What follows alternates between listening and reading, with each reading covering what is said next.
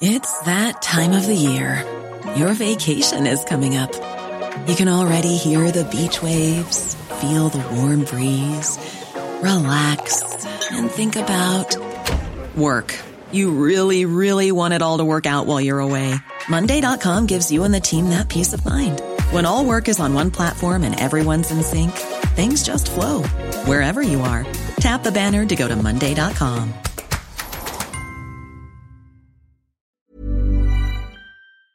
My business used to be weighed down by the complexities of in-person payments. Then, Stripe Tap to Pay on iPhone came along and changed everything. With Stripe, I streamlined my payment process effortlessly. No more juggling different methods. Just a simple tap on my iPhone and transactions are complete. What's truly remarkable is how Stripe caters to all my customers' preferences. Whether they're using cards, Apple Pay, or other digital wallets, Stripe ensures a smooth checkout experience every time. Setting up Stripe was a breeze, taking just minutes to get up and running. From local markets to global retailers, Stripe helped me expand my reach and grow my business with ease. To learn how Tap to Pay on iPhone and Stripe can help grow your revenue and reach, visit stripe dot com slash tap iPhone. Coming up on D T N S, C E S is off. Are we sad? A bet for clean nuclear power hits a milestone in France, and Andrew Main explains how he let us have A I conversations with Ada Lovelace and the Hulk. This is the Daily Tech News for Tuesday, July twenty-eighth, twenty twenty in Los Angeles. I'm Tom Merritt. And from Studio Redwood, I'm Sarah Lane. And uh, I'm the show's producer, Roger Chang. Author of The Girl Beneath the Sea, Andrew Main is with us. How's it going, Andrew? Fantastic. Uh, you've been working with uh, OpenAI and allowing us to talk with any author that's not alive. That's pretty cool. Any person. Any any, any person. person, right. Not just an author. Any, anybody. Exactly. Yeah. Fictional or otherwise, yeah. Exactly. Uh, so we will talk a little bit more about that later in the show. Uh, we were just talking about how Andrew came about that. Uh, we may, uh, on Good Day Internet, have David Foster Wallace's favorite movies. Uh, so if you want that wider conversation, become a member, patreon dot com slash D T N S. Let's start with a few tech things you should know. Spotify updated its group sessions beta feature to let up to five premium subscribers listen to music or podcasts together. All members of the listening party's host and guests can control playback. They can skip tracks or episodes and then add items to the queue. You know, alone together. Spotify first launched group sessions in beta back in May. Google announced plans to build an undersea cable to connect the U K, Spain, and the United States. It's Google's fourth privately owned undersea cable. Now, that will help Google save some money, but an industry insider told D T N S the average user will see nothing from this, although it is nice to see new fiber in the water. An example of a cable that might actually impact your general use is the Oman to Perth cable to be completed in December twenty twenty-one. That will be the only cable directly connecting Europe, Middle East, and Africa to Australia and avoiding routes through the South China Sea. Intel announced Monday that its chief engineering officer, Doctor Venkata Murthy Renduchintala, will leave the company on August third. His technology systems architecture and client group will be split into five teams: technology development, manufacturing, design engineering, architecture, and supply chain management, all reporting to Intel C E O Bob Swan. Netflix received the most Emmy nominations of any studio, digital or otherwise, with one hundred sixty. Ozark alone had eighteen, though H B O's Watchmen had more than that. Amazon got thirty-one nominations total, Hulu twenty-six, Apple T V Plus twenty, Disney Plus nineteen, mostly for The Mandalorian. Quibi got ten, Oculus got three, and YouTube got two. Look at Quibi. Folding at Home and Rosetta at Home both now support A R M sixty-four devices, meaning you can run them on Android devices, Raspberry Pi devices, and more. Both projects are being used for research on the coronavirus. Good Day Internet has a Folding at Home team that you can join if you yeah. haven't already. And it's time to check in on SARS-C o V two vaccine progress. Uh, as we mentioned, phase three vaccine trials are the ones used to demonstrate effectiveness in a large group of people, and usually the last step before a vaccine can be submitted for approval for use. Vaccines from AstraZeneca, Sinovac, China National Biotech are all already in phase three, and Monday, a vaccine from Moderna began its thirty thousand person phase three trial at more than one hundred sites in the United States. A vaccine from CanSino is also approved for use by the Chinese military and in negotiations with several countries to begin its phase three trial. All right, let's talk about C E S. Let's do it. The Consumer Technology Association, who are the folks who put on C E S each year, announced that there will be no physical event in January twenty twenty-one after initially planning a hybrid in-person and virtual show. Instead, an all-virtual format will let exhibitors and attendees and also the press engage through online talks and meetings. The C T A says it consulted with more than ten thousand attendees and other stakeholders in the show and found out many just didn't want to physically attend due to health concerns about the virus. Uh, the C E O, uh, Shapiro, uh, unfortunately, I forget his first Gary. name, Gary Shapiro said, quote, "We realized with no vaccine, it's just not possible to have a physical C E S. Our event has been primarily an indoor event. If it were a financial decision, we would go forward." He cited a shortage of physical tests as one element of the decision as well. The twenty twenty-two C E S is still planned as a hybrid physical and digital event based on what the C T A learns from this coming one.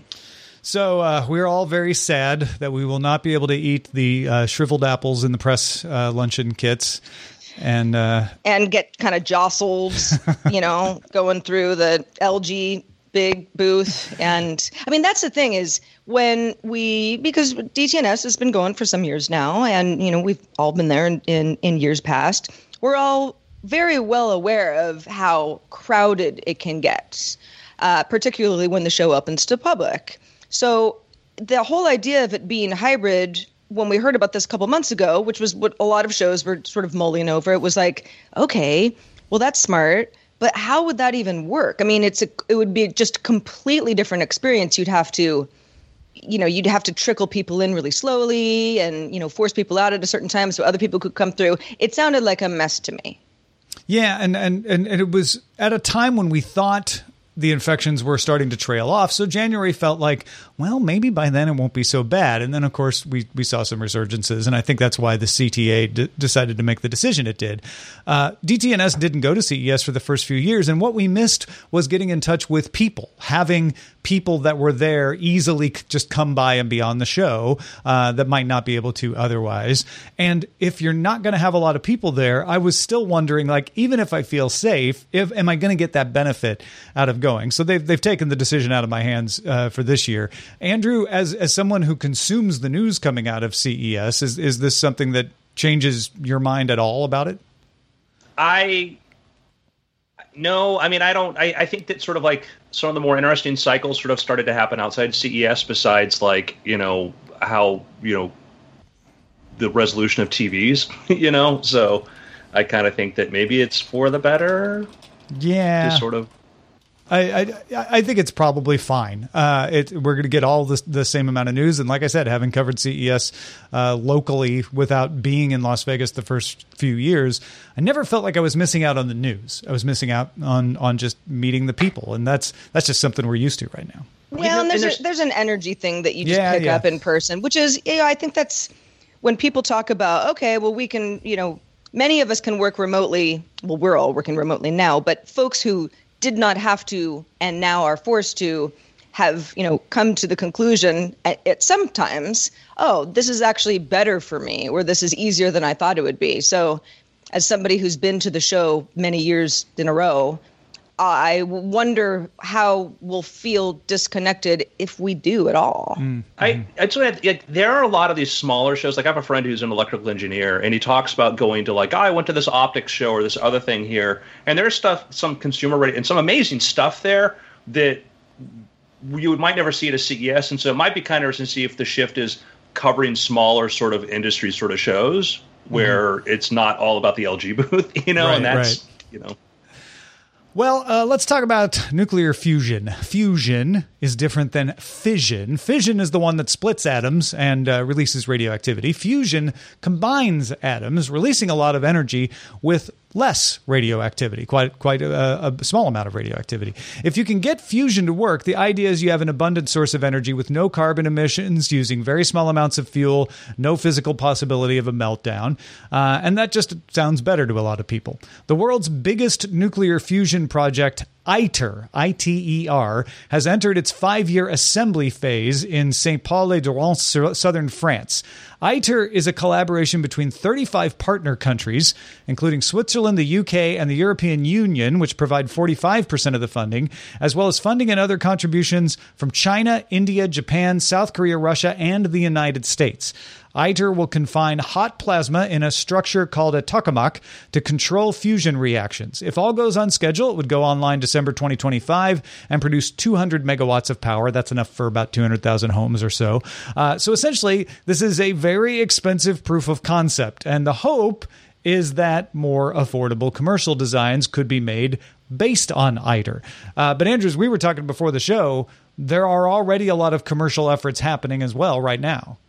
Yeah, there's a there's a lot of other theories on how you could achieve sustainable fusion. So there's a number of startups with different approaches. You know, the the ITAR, you know, idea, it's sort of like the D O E's been doing for years here. It's one approach, and we haven't been putting a lot of money at different sort of ways to do it. And there's a lot of capital, like Bill Gates is funding, like at least one or two different ones. And you've got, I think, some of the Google founders are doing that too. So there's a lot of other efforts out there, and that's what's exciting now. It's the first time we're trying different approaches towards doing it, because the tokamak design, you know, one of the original people who worked on that, Robert Bussard, later on went to say, like, no, I don't, I think this is a dead end. Yeah, and and it is an old design, uh, and mm-hmm. not to say they shouldn't try it, but I wouldn't put all my hopes on this being, not only that this be the one that works, but this being the only one that could work, uh, because there's a lot of efforts out there. But it's interesting to keep an eye on and know that, okay, we're, they're finally building it. This, they've been talking about this for a long time. They've been doing the pre-work on it for a long time, uh, and so they're they're finally having parts uh, show up and start to be assembled. So it'll be interesting to keep an eye on it. A study by the U S National Institute of Standards and Technology, or NIST, has found that wearing face masks that adequately cover the mouth and nose causes the error rate of many facial recognition algorithms to rise between five and fifty percent. Black masks were more likely to cause errors than blue masks, and the more of the nose covered by the mask, the more the algorithm struggled to correctly identify a face. However, NIST's report only tested a type of facial recognition known as one-to-one matching, where an algorithm uh, uh, checks to see if a target's face matches the face on an I D, like a passport, often used at border control or airline boarding. The study didn't examine the kind of facial recognition used to unlock phones. They use depth sensors. And NIST also didn't evaluate one-to-many algorithms. Those are what's used in mass surveillance, where a crowd is scanned to find matches with faces in a database already. NIST plans to evaluate one-to-many systems later this year, as well as algorithms designed to recognize mask wearers. I mean, if you look at this practically, I'm sure you could say, like, oh, well, at, at a border or boarding an airline, I suppose you could ask someone to take their mask off briefly to be identified, since it's one-to-one. Uh, one-to-many is a whole different problem. And, and unlocking your phone, that's meant to make sure it doesn't unlock unless it absolutely has the right face. So that's a different problem, too. There seem to be some, some improvements in that, where people can train it with their mask and it starts to work. But the whole problem is you're missing half the data, right, Andrew? Like, from the nose down, if you got a mask on, you can't measure those points and compare them. You have to work around the eyes. I'm writing this down. Masks make facial recognition difficult. uh, yeah, and these algorithms for facial recognition, I don't know if we've had any yet that were trained from nose up. And that's one of the things that you'll find out, that all of a sudden, if you start saying, well, let's do a bunch of data sets where we train from, from the nose up to the eyes, you might we might be surprised all of a sudden the efficiency will go up. So if you say, yeah, we, we used an algorithm trained on the whole face, doesn't work when you can't see the whole face. That's shocking to nobody if you know what's going involved there. There are some really cool next generation algorithms that are actually able to sort of recreate depth data, even from, you know, regular two D cameras and stuff. And I think that's going to be exciting to see what happens when you start creating depth data and doing that. I think they're going to get way more capable. So I, it's it's a, I think it's a solvable thing. Yeah, absolutely. And I think this is the the motivation to to solve it, right? Is and you're yeah. already seeing the earliest companies claiming to have solved it, whether they have or not, which means, you know, we'll we'll soon have workable uh, ways to solve this. And if, and if you didn't quite get it, the reason you need depth sensing unlocking your phone is you don't want it to get fooled by a picture. Whereas mm-hmm. at the border, when you're doing one-to-one, you're using a picture. You're like, there's a person, I'm using a picture to match it. So you don't care about that that aspect. That's why you don't use depth sensing in the one-to-one. Uh, but all of this is going to get better. And I and I think think you're right. This is this is just a study that says, yep, what we knew was difficult uh, sure is difficult. Uh, and now let's let's start talking about how to fix it. And and I wouldn't, if you're someone who's thinking like, aha, facial recognition is finally defeated. I, I don't think this is an, an a, a situation where that's the case. No, it just it bar- needs to be reimagined at the very least. We'll just go to barcodes on foreheads. Problem solved. Yeah, I, yeah. I think some people might have uh, more of a problem with that than wearing a mask. Uh, I don't know. Face tats are in, Tom.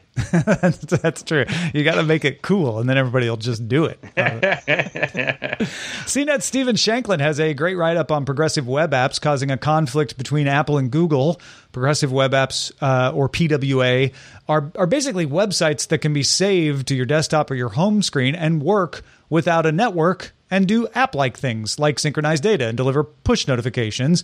But web apps work in any browser, no matter what operating system you use, or at least they're meant to. Uh, Google's Fugu project is adding P W A capabilities to Chromium, which would then show up in Microsoft Edge, Opera, Brave, Google Chrome, and others. But Apple's Safari is not Chromium-based, and on iOS, you can only use browsers based on Safari's WebKit engine. Uh, so adding something to Chromium doesn't make it work on iOS or Safari.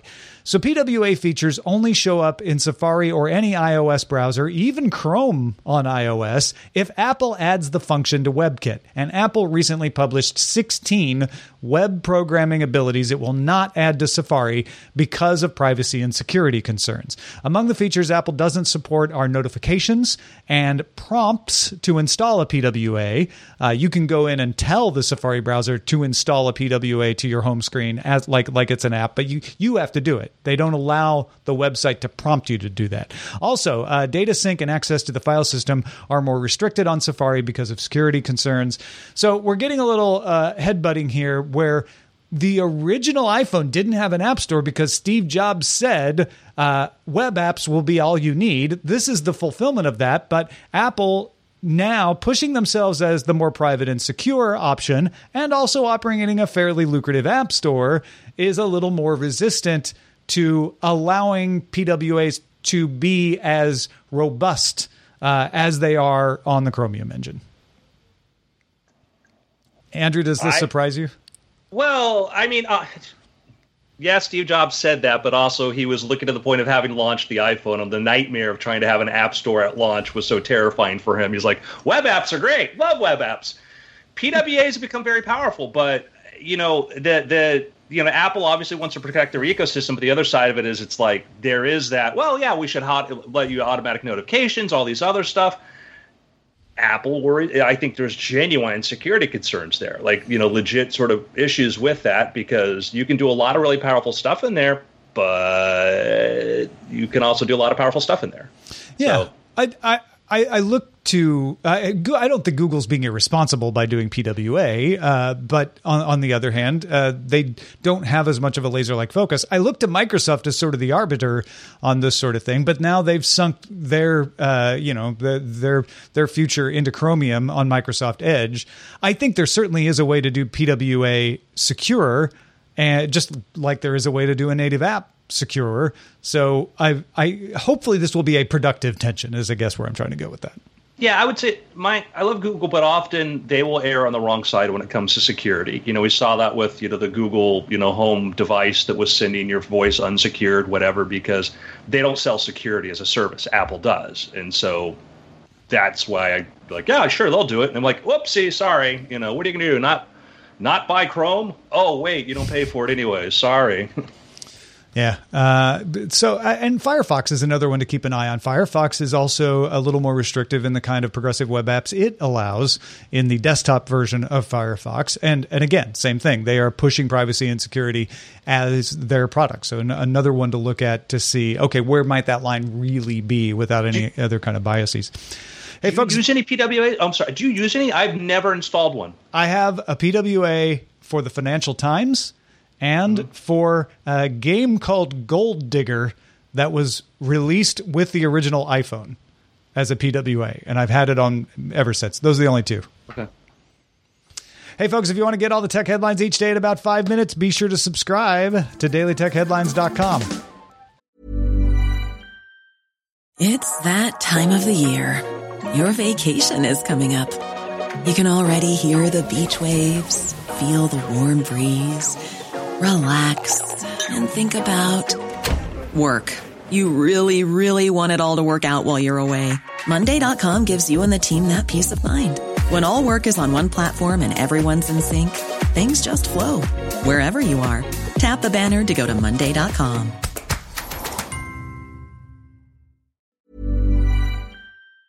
The Claude three model family from Anthropic is your one-stop shop for enterprise A I.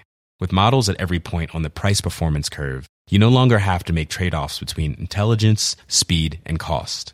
Claude three Opus sets new industry benchmarks for intelligence, Sonnet strikes the perfect balance between skills and speed, and Haiku is the fastest and lowest-cost model in the market, perfectly designed for high-volume, high-speed use cases. Join the thousands of enterprises who trust Anthropic to keep them at the frontier. Visit anthropic.com slash Claude today. My business used to be weighed down by the complexities of in-person payments. Then, Stripe Tap to Pay on iPhone came along and changed everything. With Stripe, I streamlined my payment process effortlessly. No more juggling different methods. Just a simple tap on my iPhone and transactions are complete. What's truly remarkable is how Stripe caters to all my customers' preferences. Whether they're using cards, Apple Pay, or other digital wallets, Stripe ensures a smooth checkout experience every time. Setting up Stripe was a breeze, taking just minutes to get up and running. From local markets to global retailers, Stripe helped me expand my reach and grow my business with ease. To learn how Tap to Pay on iPhone and Stripe can help grow your revenue and reach, visit stripe.com slash tap iPhone. On June eleventh, OpenAI released its first A P I in public beta, leveraging OpenAI's G P T three model, letting you train the model on any text and use that model and the A P I's general English training set for any natural language task. Janelle Shane of A I Weirdness used it to simulate we rate dogs.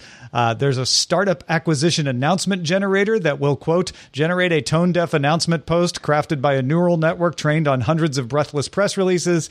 Uh, but my favorite, and I'm biased because he's my friend, is Andrew Main's A I Writer uh, at A I writer dot app. Andrew, what is A I Writer? So I started working with the A P I uh, several months ago, doing a lot of different stuff with it. And I built out an app called A I channels dot app, which was a conversational sort of app where you could talk to different fictional characters and stuff. And I knew releasing that was a bit further out, so I just wanted to come up with an easy way for people to interact, you know, with virtual characters, et cetera, via OpenAI's A P I. So I created A I writer dot app, and I went to OpenAI. I'm like, hey, I built this thing. Uh, let me go through the process of releasing to the general public to let people use it and get feedback about it to find out what works, what doesn't work, et cetera. And so what you do is you just basically, once you get access, you just send an email to anybody you want. You write, dear, I could write, dear Tom Merritt, you know, tell me the secrets of podcasting. And I, which I may do that right now. Uh, and it will write you back and say, hey, from that person, if, if there's enough information about that person on the internet, it will respond to you. And so you get you can get very lengthy responses. I've had Benjamin Franklin write very lengthy, you know, responses to questions about, you know, being industrious, et cetera. It feels so, very Benjamin Franklin. He was a lengthy writer. Very much. Yeah. Yeah, so it'll write back in the style, yeah. And and what what I didn't realize until right before the show is that it does that uh, for any anybody. Like you you don't have to have pre-trained your model on that person. Uh, you you don't have a set of people that it's it's in the set of, of people who are out there on the internet, and if there's enough out there, they'll write back, which I, I think is is um, more fantastic than people could have realized. Yeah, and that's because the OpenAI, their A P I, it's trained on so much data, so much historical data, so much you know stuff out there that for somebody like me to come in and make an app on top of it, it's very easy. I just have to be able to ask it the right question and say, this is the kind of response I want. How good is so, it? Oh, sorry, yeah, Sarah. Yeah. I was well. I, that's kind of the same question I was going to ask. What What have you noticed are the you know the biggest drawbacks, or where it, it seems to flounder or even fail? Well, you know the the like any text generator sort of model is that you know it will give you an answer no matter what. So, for instance, if you ask a question of something like, its data set ends in October of two thousand nineteen. So if you ask it, let's say, what's COVID nineteen, it'll give you an answer, but it won't be an accurate one. It'll say it's like a Swedish punk band or whatever. Right. You know?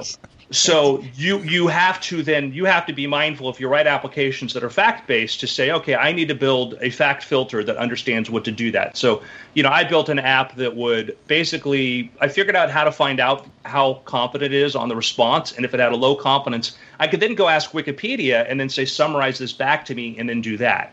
And so that's what you're you're getting people to understand that. Think of it like a really, really smart person who knows a lot of stuff that you can slip notes to under a door, mm-hmm. and you ask them to do things back and forth. It's not going to do straight computational stuff. I mean, it can do some basic math and stuff, but if you ask it, you know, what's one thousand times five thousand divided by whatever, it may or may not give you an answer. But if you ask me, hey, what's a good equation for solving this problem? Or, you know, uh, which weighs more, a loaf of bread or an airplane? It'll know, it'll tell you an airplane. And so you have to sort of think a different mind way and have a different mindset. Is it is it something that, that you see having a a use, you know, because I think a lot of people look at this and go, that's fun. I can talk to the Hulk. Cool. But what can I use this for? So I, for an example, like with our, our friend Justin Young, who works on doing political commentary, et cetera, and history, you know, I did some examples writing to Richard Nixon, asking him his points of view on stuff. Or you could write to people and say, you know, hey, what do you recommend? And you can get book recommendations, you know, from referencing people's stuff. You can ask Richard Feynman to explain to you how a quantum computer works and break it down on a simpler level. And that's kind of the really exciting part, is that you could write to people and say, what do you think about this? That's not really what they think, but it takes all the information out there to say, let's synthesize what would have been that response from that person. And so, you know, I've had, you know, I had examples of like, you know, you know, people, the Jane Austen book club fan, you know, or who are like, you know, like the fact responses. There's other people who've done similar stuff with this, finding out that it gives you really good answers and it will give you historical context. You ask Ben Franklin a question about something contemporary to his times, he will make references to stuff that you may not even been aware of. And you go, mm-hmm. wow, that's legit. Uh, by the way, Virtual Tom Merrick gave me advice on the secret to podcasting. And what, what, what did he say? Dear Andrew, if you want to get better at podcasting, here's what I do. Talk to someone on your podcast you're nervous about. Pick an editor or producer you know. Then for every person on your podcast, listen to how that person speaks to their guests. And then repeat the process a couple more times until you're okay talking to people. I mean, it's I not mean, bad advice. Right. It, it's, it's. I don't know if that's exactly what you would say, Tom. But it, yeah, if I heard that advice, I'd be like, that's pretty smart. The first yeah. few sentences, I was like, yeah, yeah, that's kind of what I did. So, all right, yeah. uh, I I was thinking when you were you were describing this that this is an excellent, and this, I'm certain this isn't the only use, but this is an excellent way to create more personal chatbots. All right, mm-hmm. you know, so if I if I'm uh, Bank of America, you know, I could have Benjamin Franklin be my my customer assistance chatbot, uh-huh. right? Like I I could you could pick personalities that you can then make people feel a little more confident talking to, because you're not just talking to faceless Joan or or Pat mm-hmm. or whatever. You're you're talking to somebody. They're like, oh, I, I know that person. I you know, if it's a legal advice, you could have John Jay or some other historical mm-hmm. person, and, and it lends it a, a little more approachability and, and makes people maybe loosen up a little. You can do things too, like if uh, when people get A P I access, there's some tutorials and stuff, and there's some videos. Some of the videos are ones that I've made to help explain it. And one of the things I show is how to make uh, a sarcastic chatbot, or how to make, you know, one that has a sense of humor and stuff, and how to give it more personality by providing examples. So it doesn't have to be a famous person. You might, let's say you, you're a company, had a, you had an amazing customer service rep that was really good at de-escalating and keeping people calm. You can give them those examples of how to handle this. And then all of a sudden, your chatbot is way better at dealing with people than feeling like a machine. Yeah, yeah. No, I, I think that's, that's really interesting. Uh, one last thing before we get off this topic. On the A I Alignment Forum, uh, machine learning researcher Andy Jones suggested we may be in what they call an overhang for A I. An overhang being when you have the ability for a transformative use of a technology, but nobody's quite realized it yet.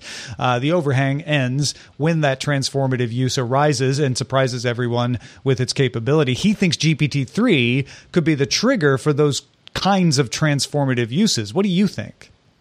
I, I think that if you've been following A I research for the last couple of years, the rate at which you're getting new papers and new capabilities far exceeds the number of people trying to make use of them.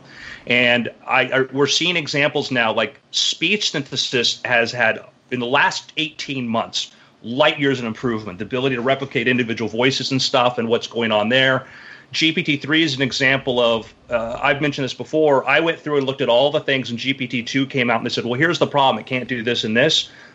It was able to do all of those now. And so there's a lot of great stuff before you get to what they talk about A G I, which is artificial general intelligence, which is like just talking to a person and be able to convince you that they are a person, which this could fool Turing test, by the way. You could, you've, this is totally, I mean, in my your opinion, version of Turing says that, I, I noticed. Yeah. yeah. Well, I, I took all the, his, all the examples from historical Turing tests that it failed, but like that version of it. So that's not even, that's, but that doesn't get into the utility of it. So I, I think there's a lot of stuff out there right now that, yes, absolutely. We're at this point where, as more and more people, you're looking at every day, if you follow the OpenAI or you follow some of the other people like uh, Greg Brockman, you know, who are work, you know, who's the C T O, if you follow the stuff he's retweeting of other people doing stuff, you're seeing every day, it's like Christmas, if somebody come up with something new. You know, there's people creating plugins for Figma to generate entire user interfaces. They're trading React code, doing all kinds of stuff. So I think so. Taking a lot of shots. That's how you hit.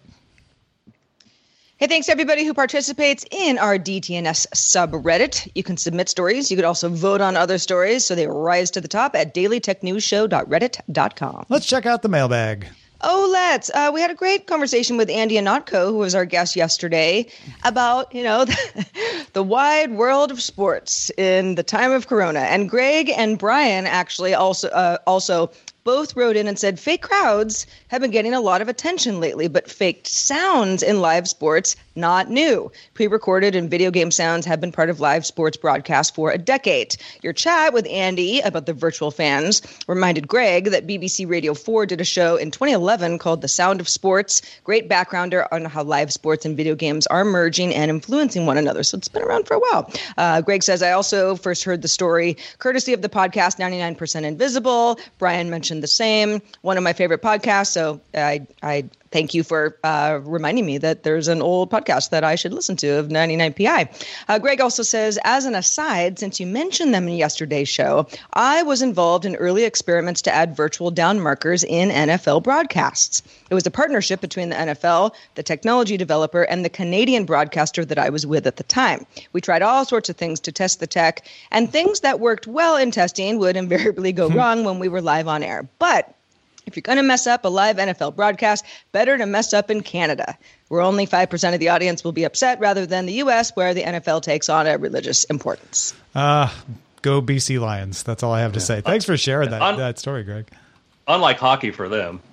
Yes, you would not test it with hockey. Glowing right. pucks. My goodness. Oh, yeah, that's right. Uh, shout out to patrons at our master and grandmaster levels, including Dan Dorado Hankins, John Johnston, and Chris Smith. Also, special thanks to Andrew Main for being with us today. Great information, Andrew. You're obviously doing some really creative work. Let folks know where they can keep up with it. Uh, I'm on Twitter at Andrew Main or andrew main dot com. That's M A Y N E. And uh, folks, you can support us at any level uh, and get perks. Uh, the best way to keep the show rolling, to keep us coming, uh, is to support us directly on Patreon. You get a wider version of the show or not. You can choose to have just D T N S if you want. Uh, and you can get special columns from Roger, Live With It from Sarah, where she spends three months with technology, really putting it through its paces. That's all available at patreon dot com slash D T N S. If you've got feedback for us, we've got an email address to send it to, feedback at daily tech news show dot com. And if you can join us live, please do, Monday through Friday, four thirty p.m. Eastern, twenty thirty U T C. You can find out more at daily tech news show dot com slash live. Back tomorrow with Scott Johnson. Talk to you then. This show is part of the Frog Pants Network. Get more at frog pants dot com. Diamond Club hopes you have enjoyed this program. Hi, this is Janice Torres from Yo Quiero Dinero. From a local business to a global corporation, partnering with Bank of America gives your operation access to exclusive digital tools, award-winning insights, and business solutions so powerful, you'll make every move matter. Visit bankofamerica.com slash banking for business to learn more. What would you like the power to do? Bank of America, N A Copyright twenty twenty-four. When you make decisions for your company, you look for the no-brainers. If you have a lot of mailing to do, Stamps dot com is the ultimate no-brainer. Use the Stamps dot com mobile app to mail everything you need to keep your business running with up to eighty-nine percent off U S P S and U P S. Make the same no-brainer decision as over one million other businesses with Stamps dot com. Use code PROGRAM for a special offer. That's Stamps dot com, code PROGRAM.